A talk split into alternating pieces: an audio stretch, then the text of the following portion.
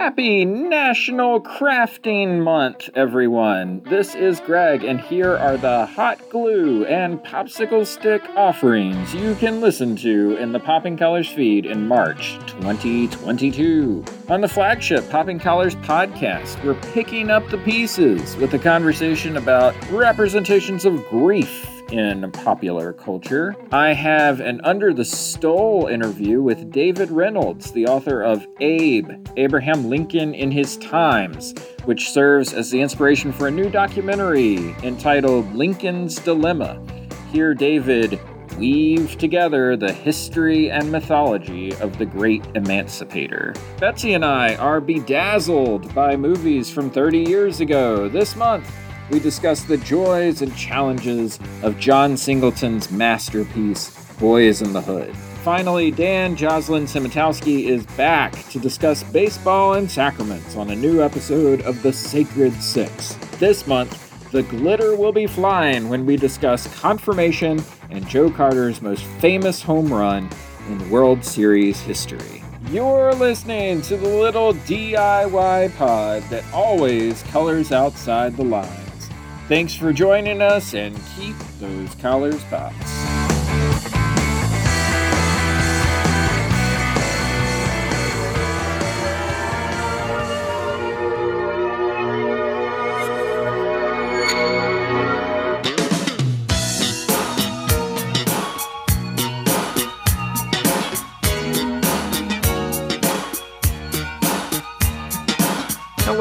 Popping Collars universe. My name's Greg Knight, and I like learning more about things I don't know much about.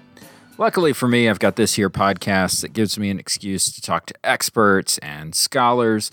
This month, I got the chance to meet with David Reynolds. David is a distinguished professor at the CUNY Graduate Center and the author and editor of 16 books, including Walt Whitman's America, a cultural biography.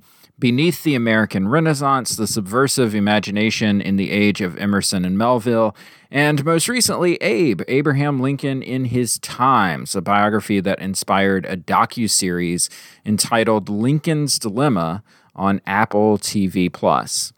IMDb says that documentary follows Abraham Lincoln's complex journey to end slavery with insights from journalists, educators, and Lincoln scholars, including rare archival materials that offer a more nuanced look at the famed president. I will tell you that this documentary and David's book reveal the political, ambitious, and conflicted man behind the myth. So, what's left to learn about one of the most analyzed American political figures of all time? Find out as I keep things under the stole with David Reynolds. But before we chat, here's the trailer for Lincoln's Dilemma. What we're seeing today is dramatic evidence of what happens when you fail to talk honestly about your history. And it harkens to the mid 19th century during the Civil War. So Lincoln becomes important to reflect on the issues of division that we're seeing today. Abraham Lincoln has outwitted just about as many historians as politicians of his own day. Unless you understand what is going on around what he is saying, you can never really understand Abraham Lincoln. Lincoln did not start his presidency to be the great emancipator. It's not a phrase Lincoln asked to be applied to himself, and we can do better. Frederick Douglass is every bit the equal of the President of the United States. He's constantly in Lincoln's ear, pushing him on black humanity. As the voices that have access to Lincoln change, Lincoln himself changes in response.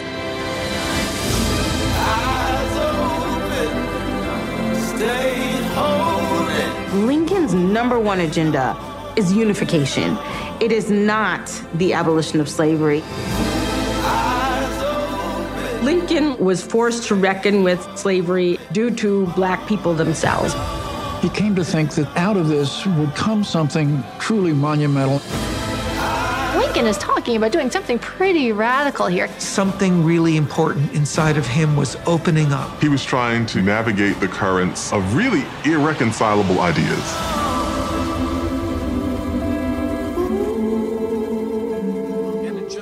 Of get you started on a question that I always ask. I'm always curious whenever we have guests on the show of um, how did you find yourself doing what you're doing as far as you know writing books about history writing books about figures what was it that happened in your life that made you think well this is what i want to do this is what i want to pursue i got interested in history uh, particularly american history, history because um, when i was younger a child i just enjoyed reading i wasn't particularly interested in history but when i went to college at Amherst College, um, I studied American Studies, and then I got my graduate degree in American Studies. And at first, I was mainly interested interested in, in the authors of the 19th century: uh, Herman Melville, Edgar Allan Poe, and Ralph Waldo Emerson. The whole culture, and then um, so many of them, including Walt Whitman, about whom I wrote a book, uh, focused on Lincoln. And I slowly realized that I should write a book on Lincoln because uh, so much had been left unsaid about him, in spite of the 16,000 books. Uh, so, so much of his contemporary culture had been left out, and he had real interchanges with that culture and was in, influenced by it. So that's basically how it happened. That's fascinating that you get to Lincoln by way of folks like Whitman, Emerson, Thoreau, like because that, that so that's a very sort of particular spiritual you know uh renaissance that's happening in america around those guys writings. And and here comes lincoln as sort of like a response to a lot of what they're writing in walden and yeah absolutely. And uh i really see him as very much part of his era. Emerson said about lincoln that there's no other great hero. He wrote a um, lecture on heroism and no no great heroic statesman uh, in history who spans the entire realm, realm of culture. From the very highest, Lincoln, uh, even though he had less than one year of primary education, could recite Shakespeare by the page and many other poets by the page just from heart. But at the same time, he enjoyed body humor, mm-hmm. sentimental mm-hmm. songs, popular songs. So he really spanned the entire realm of culture. And um, a lot of Lincoln biographers, well, virtually all of them really don't know too much about that culture that he grew up in. So I emphasize that, hey, he was deeply involved in, in everything going on there. And this really fed into his expansiveness and his compassion. And it helped him when he bounced off of this culture, which was often rowdy and turbulent. Mm-hmm. It helped him, in a sense, discipline himself, which is one reason why he loved poetry so much, because it channels meaning and feeling and emotion.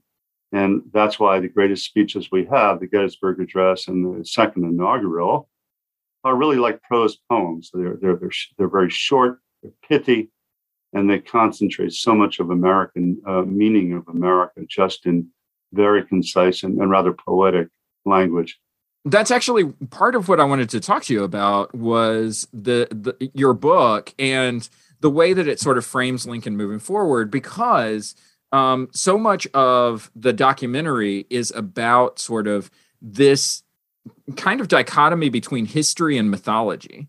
And we've kind of leaned on the myth of Lincoln and ignored a little bit of the history of Lincoln, which you've talked about. And it makes me wonder what I would start by asking this What do you wish people knew about Lincoln, the historical figure that kind of gets swallowed up by the mythological emancipator? Well, the fact that he's that he is human, but not only that, I mean, he's not a saint. The fact that he was assassinated uh, lent to a lot of hagiography, even to this very day, and so forth. And he was just a human being struggling to do what he believed was right. But also, as the film points out, he was a politician as well. And Frederick Douglass and other African American reformers in particular uh, were like his conscience, always encouraging him to be more militantly and overtly anti-slavery. But as as uh, my book and the documentary points out, he was kind of in a bind because uh, he hated uh, slavery as much as um, Frederick Douglass, right. and he believed in human equality. Equality, but he was a politician, unlike Douglass. it's like comparing Martin Luther King to a politician. You know, uh, reformers and orators have a certain latitude of, of public expression mm-hmm. that politicians, frankly, don't. And he was running for office in, frankly, a very unfortunately racist country, even in the North. A lot of them were anti slavery, but a lot of them had ra- racial views. And in order to get elected, he had to be Blondin. Uh, Blondin was a tightrope walker who went back and forth across Niagara Falls, mm-hmm. carrying a man on his back and pushing a wheelbarrow and everything. He said, "You know, I'm, I'm Charles Blondin. Um, I uh, and he said early in the war, if I make this a war for emancipation right away, right now, what's going to happen is that we're going to lose the border states. The border states had enslaved people, Kentucky and uh, Tennessee and so forth, and yet they were still with the North, with the Union. And he said, you know, if I lose Kentucky, we're, we're just going to lose the war, and I might as well hand over uh, Washington to the Confederacy right now. So he had to be very cautious, cautious before the war and during the war. And finally, he reached a point where he was able to um, issue the Emancipation uh, Proclamation, which initially was kind of a war measure, but then, as the film shows, a kind of juggernaut uh, of emancipation led to his full full-throated public um, uh, support for for emancipation. You know that that idea of the border states and especially of the West sort of feels like it's a key part of the Lincoln presidency. You know, eh, you know Lincoln's not a northeastern Republican here. He, you know, he's coming from the frontier a little bit, right? That's got to sort of play into how he understands DC politics at this time. Yeah, and um, his Western persona wasn't really a persona; was a reality. Uh, because he had like a Midwestern accent and he was kind of folksy and he was beloved as Abe, Abe the Illinois rail splitter and that kind of thing. So there was this folksy charm. Mm-hmm. At the same same time, in, in a sense that hurt him with certain Easterners um, and West Pointers such as McClellan, his first general, who who never took to him. Uh, McClellan just who knew a few languages. He was uh, very high in his class at West Point, and he was all about appearance. He was sort of a handsome, you know, gold button general and everything. And he looked down. He very much looked down on on, on Lincoln and called him a baboon and a gorilla. Gorilla. So the uh, kind of Western uh, folksy folksiness of Lincoln did did appeal to a lot of voters but then it kind of turned off um, certain dignitaries and so forth. Yeah. So, uh, yeah, even his cabinet members, uh, Salmon Chase, um, thought that he was. In fact, when Lincoln uh, uh heard someone say, "How how can you take on Salmon Chase?" He thinks you're greatly uh, he's greatly superior to me, and and Lincoln's res- response was, "Hey, if you can find people that are greatly super- superior to me, please bring bring them up, bring them on. I I, I want them." And and he uh, uh, managed to work with uh, Salmon Chase and, and various rivals because they, they were excellent, qualified people in general, except for Simon Cameron. But that was a political appointment, and he got rid of Cameron. But yeah. I see. I love this because the detail of it and the specificity of it is really what is attractive about what I've been able to see of your book so far, but also what uh, comes out of the documentary is this it's complex. Like it's not there's not a simple narrative that goes into the election of this president, the war that happens during this president's first um, administration, and then what comes after.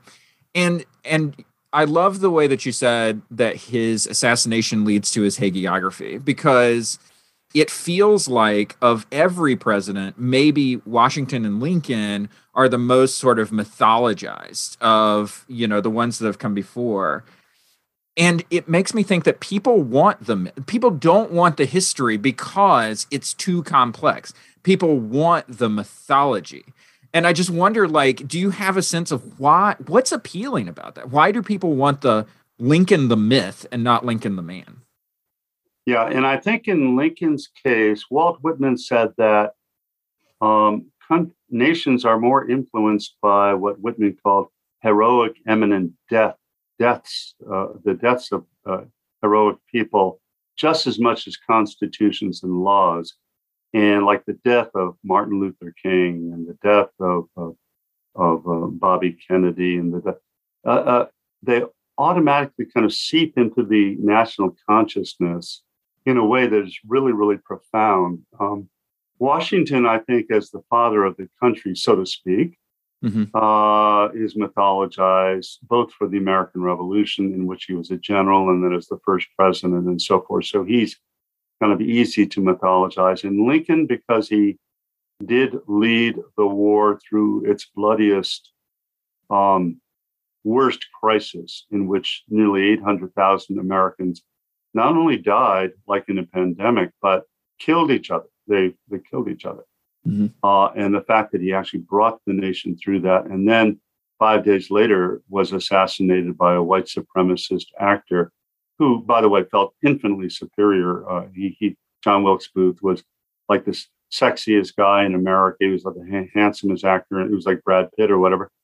But uh, he just hated hated Lincoln, mm-hmm. and uh, killed him, and, and and really thought that Lincoln was both uh, vulgar and inferior, but also uh, would create a horrible racial revolution in, in the country. Booth had been uh, in a slave uh, holding family in Maryland, and so uh, he he just and uh, when when he heard Lincoln's final speech, in which Lincoln was the first president to advocate the vote for African Americans, at least those who had served in, in the military and those who were quote educated Booth was in the audience. He just, says, I'm, I'm now, I'm now going to really put this guy through. I'm, I'm, I'm going to kill him because that means N.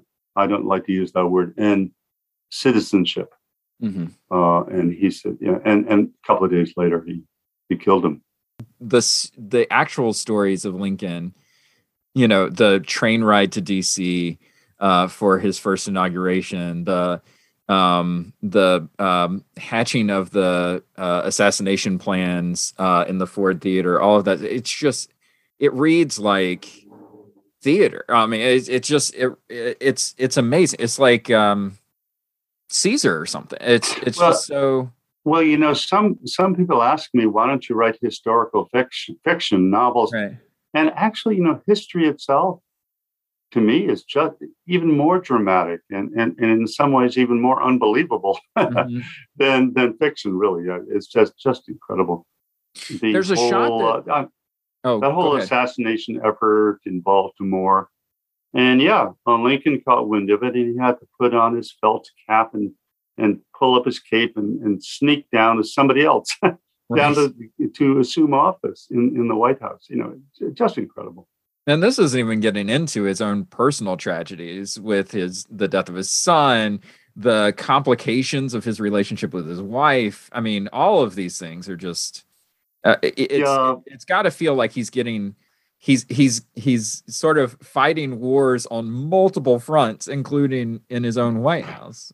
Somewhere. Exactly, he was uh, going through so much personal turmoil. Um, his wife, he loved his wife. She loved him, but she was also tempestuous. She was extremely jealous. Um, possibly did some double dealing for money because she wanted to decorate the White House so lavish, lavishly. And uh, he had arguments with her about that. Although there was a basic loyalty, his son um, Willie uh, was was really someone who was, I think, a budding Abraham Lincoln, just just a good a good, uh, uh intelligent, uh, uh, virtuous young young young boy, and it was very very sad when he dies uh, in the White House at, at age 11 of, of typhoid, and and Lincoln just cry, cries his head off. Mary is the wife is bedridden for for quite a time, and she only wears black for a whole year. And uh, mm-hmm. at the same time that he's going through a lot of uh, witnessing a lot of battles it was around this, just around the same time that uh, uh, battles like Fredericksburg, and and and when that happened, Lincoln uh, that was a defeat for the the North. Yeah, very very bloody, terrible defeat. And Lincoln said, "You know, I I think I'm in a worse place than hell right now. I think I'm in a worse place than hell." And yet, Did he get depressed? Yes, he did get depressed. Did he get so depressed that it incapacitated him? The way perhaps some people, whatever, fall into catatonia or, or no, he he never really did. He got very, very sad, very depressed, but it didn't totally incapacitate him, which which was really, really good. And he was able to recover himself enough to kind of guide the nation through. Yeah. Can it be overstated the importance that uh, the burgeoning art of photography plays in the in how we understand sort of Lincoln and the Civil War and all of these things? It's it strikes me that being able to see actual real images of the man with the circles under his eyes and the weight of the war uh, in person, not through portrait, but in in photograph, and the devastation of battles and the bodies strewn across fields and stuff. That's got to affect how Americans understand not just him, but also what's happening to the country. Yeah, I mean, photography really comes along in, in 1839, well, uh, quite a, a, long time before the period, uh, Civil War. But then in the decade just before the Civil War, it begins to kind of explode, um, not in the sense that we have, but uh, there are photographic studios where you go and look at photographs on the wall. And then during the uh, Civil War, just about that time, he, he begins to, um, again, it's very primitive by our standards, but the portraits of Lincoln were so, so important. The one taken around the time of his Cooper Union speech uh, in 1860, uh, uh, he says, helped get him elected. Mm-hmm. Brady took him and he looks very dignified, quite presidential, very calm. And then after the assassination threat, there's a very calm uh, in Baltimore. He reaches Washington, and, and then uh, he looks, there's a very calm uh, picture of him and, and very um, dignified picture of him with his hat uh, there and uh, taken by an associate of Brady. And then in 1863, there's the, the full frontal Brady portrait of him, which is incredibly striking. And these photographs get distributed not the way we would by uh, printing them in magazines, but in what were called cartes de, de visite, uh, these kind of photographic reproductions that were kind of distributed by the thousands, hundreds of thousands. So they got around, and then the pictures of the Civil War dead. In many cases, uh, Brady or somebody else would would arrange the corpses uh, for graphic um, effect, huh. effect, um, and and lay them out. But actually many battle, battlefields were, were like that. You could barely step on, on a battlefield without stepping on, on, on a corpse, like after Gettysburg. The corpses were like everywhere. So they weren't really unrealistic. And, and to see those uh, images, and they were put up in studios, they were distributed. So, uh, yeah, for the first time, warfare becomes really uh, visual, not only in lithographs or engravings, but in photographs you know, I was talking to my co-hosts uh, yesterday. We were recording an episode of the podcast, and I was talking about the interview that we had coming up, and the conversation turned to the Lincoln Memorial itself. You know, just kind of how it's staged. And I was thinking about the opening of this documentary and Lincoln looking out at the Capitol riot, right? Which is it's sort of juxtaposed, like what's happening at the Capitol versus what's happening back at the Lincoln Memorial. And I remember thinking, you know, 5,000 years from now, when America is in ruins or whatever, and some civilization finds what's left behind, they're going to think that this man was a god. They're going to think that this was a god that we worshiped because of this memorial, right? I mean, it, mm-hmm. it kind of has that feel to it. Like, there's something about the way that we've narrativized him that we've we've almost deified. It's not even like hagiography. It's almost like we've made him into a god, the way that he's right. enthroned and stuff. And you know, he he might have appreciated the memorial, but he didn't like to be worshipped when he walked into Richmond, Virginia, the capital of the Confederacy that had fallen to the Northern troops he was surrounded by African Americans who are now free, and he told them, "You're free as the air." But one one African American got down on his knees and, and he said, you know, don't get down on your knees to me. Get down on your, your knees to your maker. Get down on your knees to your maker. You you don't get down on your knees to me. He said, I appreciate your you know, your your appreciation.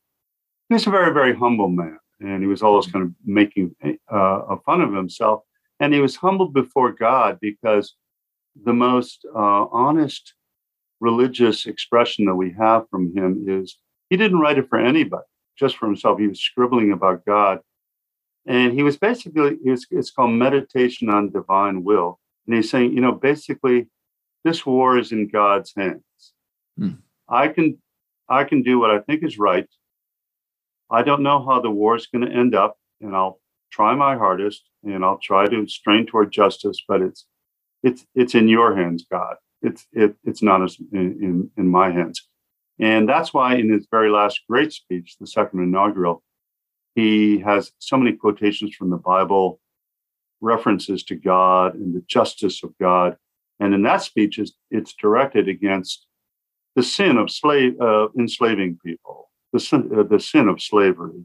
But uh, and and he really uh, wants to state that he believes that God's justice is against slavery at the same time, that he says, malice toward none and charity for all. Hmm. And he said, if I could reduce all religion to the golden rule, rule, do unto right. others as you would have others do unto you, that would be just the greatest religion. And even though he never actually joined a church, he attended church with his wife Mary, and he knew the Bible very, very well, uh, and quoted from. And he put "under God" on U.S. coins. He mm-hmm. nationalized Thanksgiving as a religious holiday, and under him, Christmas uh, became what it what it is today. Uh, you know, a national. Previously, been dominated by the South.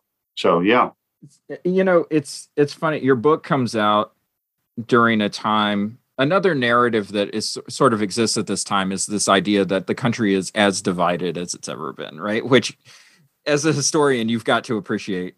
Well, wait a second. like mm-hmm. time out on time out on this narrative of like division right um but uh but your book comes out at its at a time in history where at least in polls americans sort of identify themselves as being divided and yet at the same time it strikes me that whatever sort of political um belief people have lincoln sort of seems to be the character that they appeal to so it's like you know well let's quote Lincoln. Lincoln is on our side, and then like the other side will also quote Lincoln and say that Lincoln, you know, represents their values as well. You know, 200 years after Lincoln, as as an historian, do you think it's possible for the average American to think of him as a human being? If you read, for example, my book, in which uh, you know I trace him as a human being, with all his foibles. There were moments when he felt like committing suicide early on because of certain love relationships that, um, you know, one person died and so forth. And he did have periods of depression and so forth. And his storytelling fests on the lost circuit and uh, his love of popular music and, and, and everything. So, I mean, I think not only that, but during the Civil War, moments when he turned ghastly white and really looked almost like a ghost after you know 20,000 people were uh, collectively were killed in a certain battle and and uh, he just and he recites Shakespeare at that point uh, you know tomorrow and tomorrow tomorrow uh, you know uh, uh, from Macbeth and on the last day of the war when Lee surrenders to Grant and he wants to read poetry about death because he's thinking about all the people who have died under his watch, about 800,000 Americans. And everybody else is saying, like, mission accomplished, and oh, this is great. Mm-hmm. And he was sitting there reading aloud from Shakespeare and from Longfellow. These are poems about death that were very meaningful to him. And he wasn't just jumping up and down. And I think that if we view him in this way, there's a humanity to him mm. that everybody, whether you're Republican, Democrat, doesn't really matter, can associate with. Another thing is that he did associate with Blondin, the tightrope walker. So there, there was kind of a conservative side to him and a kind of a radical side to him. And people retrospectively, in a sense, can kind of pick and choose which side they would like to identify with. Right. He was really a, a centrist in ma- many, many ways. And he was the first to say, you know, I'm Blondin I'm on, on the tightrope here. So, in the grand scheme of things, this is a very short amount of time uh, in American history, but there's no shortage of stories that can come out of this time. Do you get a sense that we're going to be, you know, just thinking uh, historically, do you think we're still going to be talking about this 100 years from now, 200 years from now? That Lincoln's still going to be that figure that kind of pulls us back to that time in, in our country's history where we were at war with each other? I really do. And people who have read my book say that almost every page has something new about him. But I think that there, another book could be written where almost every page has something new. Um, he is such a complex and fascinating figure and also such uh, an icon. And if you kind of get rid of the mere hagiography mm. and look closer and closer, there's so much more to be said, for example, about his relationships with a lot of different people, uh, both during the war and before the war and I begin to probe them, but just so much more to be said. And uh, he does stand the test of time. And I think 100 years from now, if we're still around, uh, we'll still be talking about him. Yeah. I'll get you out of here on this. I always uh, finish up all of these uh, conversations by asking folks um, we are a pop culture and religion podcast and so I, i'm always curious uh, is there anything that you're watching or reading or listening to that you would recommend to other people? Something that you would say oh my gosh right now i'm i'm, I'm watching this thing and and everyone should check it out. What's a what's a uh, what's an offering that you would say uh, that you would recommend to folks? I just watched uh i well um I forgot the name of it. Something about what I learned from the octopus or something on Netflix. oh, my octopus a, teacher. Yeah. My octopus teacher. I thought that was just just a be- beautiful work and uh, not something I would naturally be attracted to. And also um, a, a, a, very tender and evocative story called My Best Friend uh, Anne Frank. I've been watching that recently, which is a Danish film, I think on Netflix still and it has subtitles. But uh, and again, you, you think the Anne Frank story, okay, we've heard too much about that. But actually, it's it's really well done, and it does depict the concentration camps, but in let's say a more hopeful way, because I mean, it's not just a picture of body of, of dead bodies or anything like that. It, it, it's more about resilience and so forth, and friendship and love and so forth. So you know, uh, those two are really really interesting to me. Nice. David Reynolds, thank you so much for joining thank us. Thank you, Greg. Really it was just great talking with you.